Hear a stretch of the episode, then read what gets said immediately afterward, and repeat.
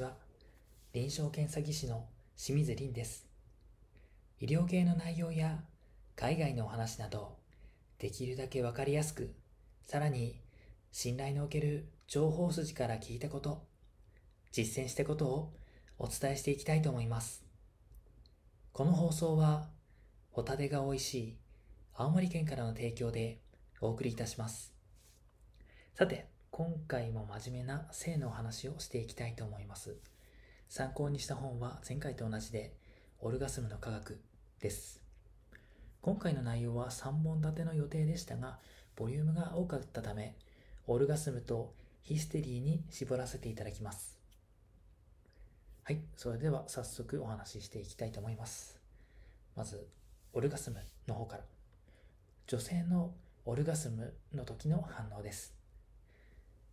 自分で達した時、もしくはパートナーさんと一緒にオルガスムに達した時、様々あると思いますが、オルガスムを感じている時の女性の血圧と心拍数は通常およそ2倍に達します。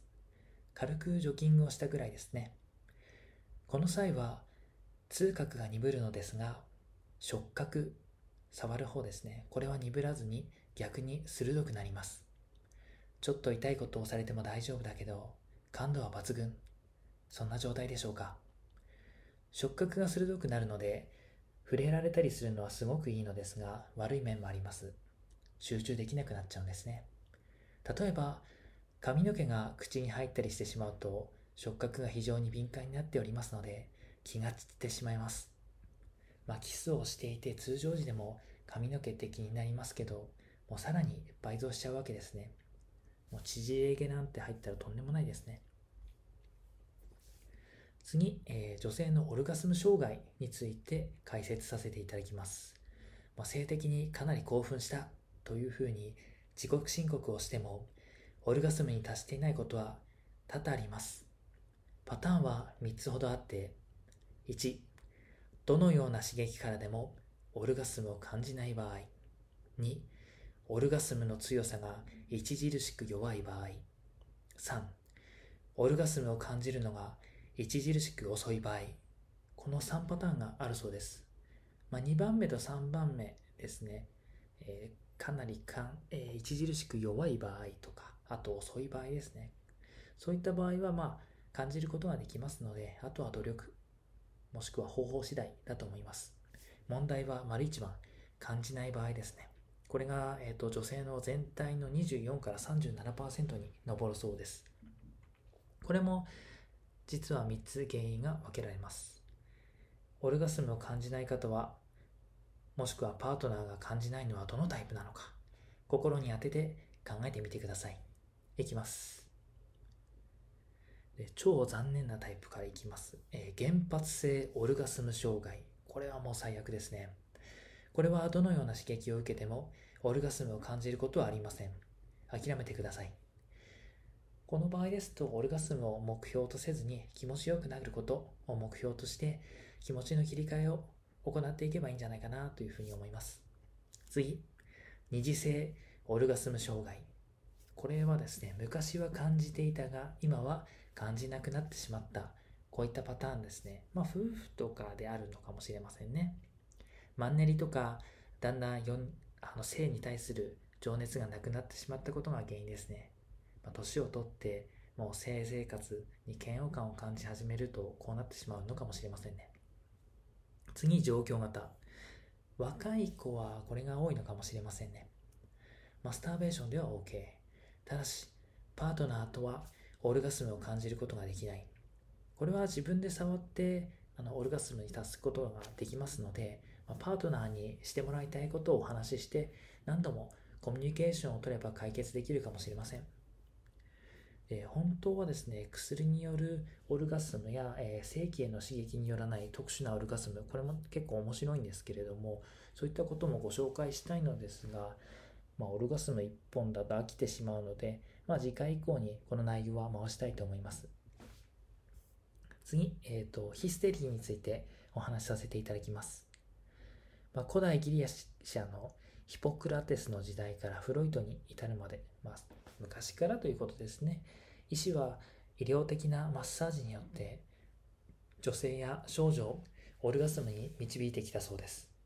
これ、あれですね。エッチな医師が適当な症状をつけて襲ってしまうような、まあ、ポン、ポルノハブとか、まあ、AV とかにあるような感じではなくて、えー、ヒステリーの治療として医師がマッサージをしていたそうです。本当かよって思ってしまいますけどね。で、え、古代ギリシャではですね、ヒステリーは性的に満たされないことで子宮が不調になったと考えられていたそうです。ヒステリーの語源、ヒステリア。これギリシャ語で子宮を意味しております。これはへーって思いましたね。あ、ヒステリーってまあ子宮に由来することなんだっていうのが、まあ、昔からやっぱり言われていたんだなと思います。で、えっと、まあ、医師がですね、マッサージを施すことによって呼吸は荒くなり、脈拍は速くなり、肌は赤くなって、膣は湿り気を帯びて、腹部は収縮する。でこういったオルガスムに導いてあげることが治療の一環だったわけですね。まあ、お医者さんはですね、まあ、多分真剣にですね、まあ、子宮に問題があるので、まあ、この人は何だろう、旦那さんと満足な生活を送られていないということで、まあ、うん、そのヒステリーを、なんだろう、直してあげる、そういった一環でやっていたわけですね。うん。まあ、一部の男性にとってはとても面白いような、えー、興味深い職業だったのかもしれませんね。まあ、それはいいとして、えっと、治療に使うものとしまして、1880年代からですね、マッサージ用医療機器としてバイブレーターの原型のようなものを使っていたそうです。で、えっと、まあ、どんどんものが発展していきまして、19世紀後半からはですね、電動バイブレーターが治療器具として使用されるようになりました。まあ、ドンキとかであの1280円とか、そんなので売ってるやつですね。で、あれ、肩や足のマッサージに当パッケージに記載されていますが、まあ、あの、場合によってはですね、ヒステリーの治療にどうぞなんてことが記載されてもいいかもしれませんね。はい。で、えー、まあ、こういったことで、オルガスムとヒステリーについてお話しさせていただきました。で、まあ、この論文に書いていることを、論文というか本ですね。に記載していることなんですけれども、一体これってどうやって観測してるんだよと。どうやって実験してるのってたまに思うと思う、思われる方もいらっしゃると思うので、まあ、ちょっとこれお話しさせていただきます。で、これの論文に書いてるものですね、もうかなりガチです。